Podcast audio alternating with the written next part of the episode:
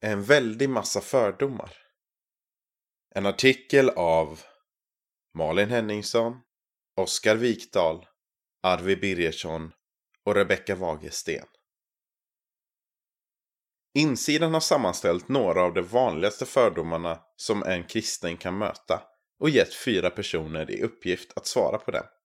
Svaren är korta och vissa av frågorna kan kräva betydligt längre svar.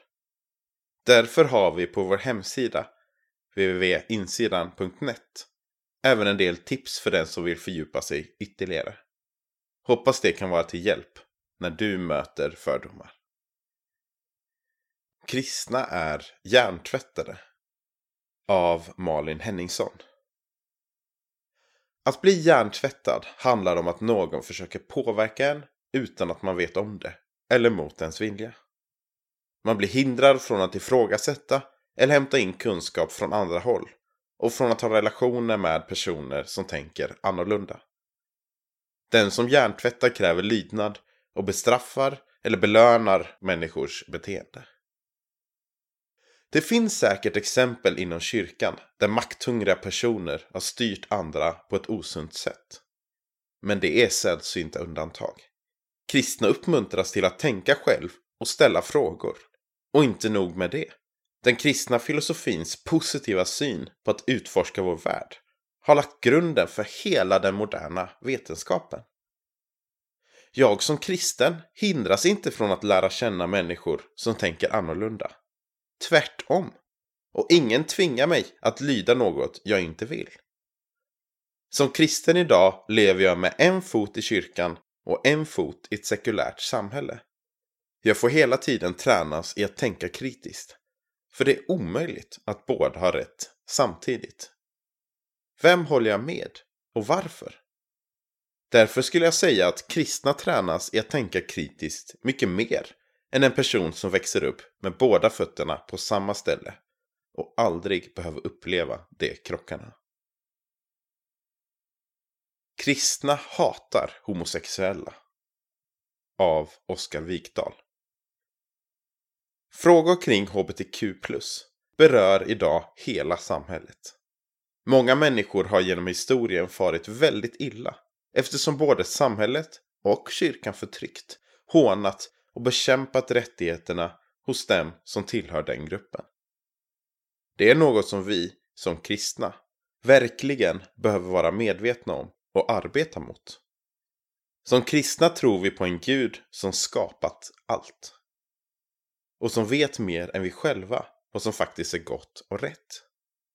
Därför vill vi, precis som Gud säger, älska alla människor.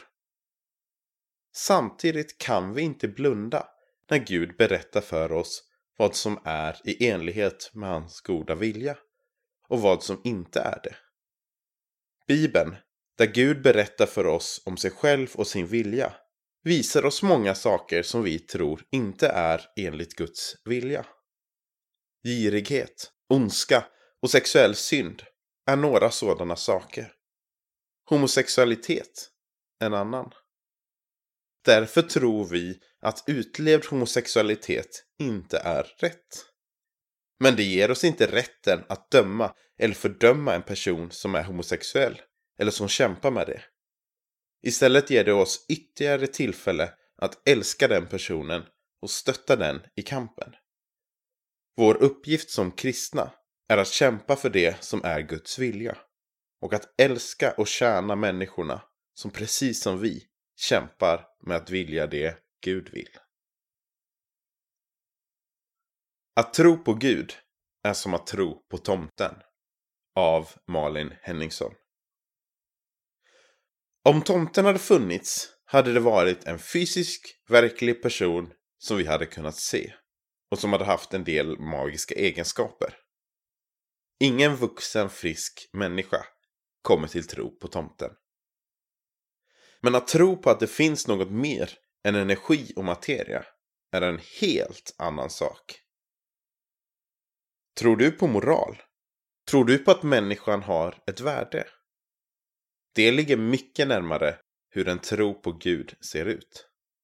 Gud är inte en del av den fysiska dimensionen som tomten skulle varit om han fanns.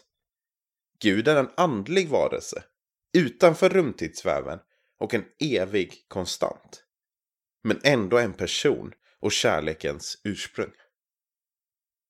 Det känns faktiskt lite sorgligt att möta en så låg tilltro till kristna, muslimska och andra monoteistiska gudstroende människors intelligens. Att du tror att man kan likställa Gud och tomten. Många av de absolut mest intelligenta och högutbildade människor som funnits har trott på Gud. Massor av tänkare och filosofer har ägnat åratal åt att fundera på den här frågan. Och landat i att det mest logiska är att Gud finns. Jag vill utmana dig att ta dessa människor på allvar. Även deras tro.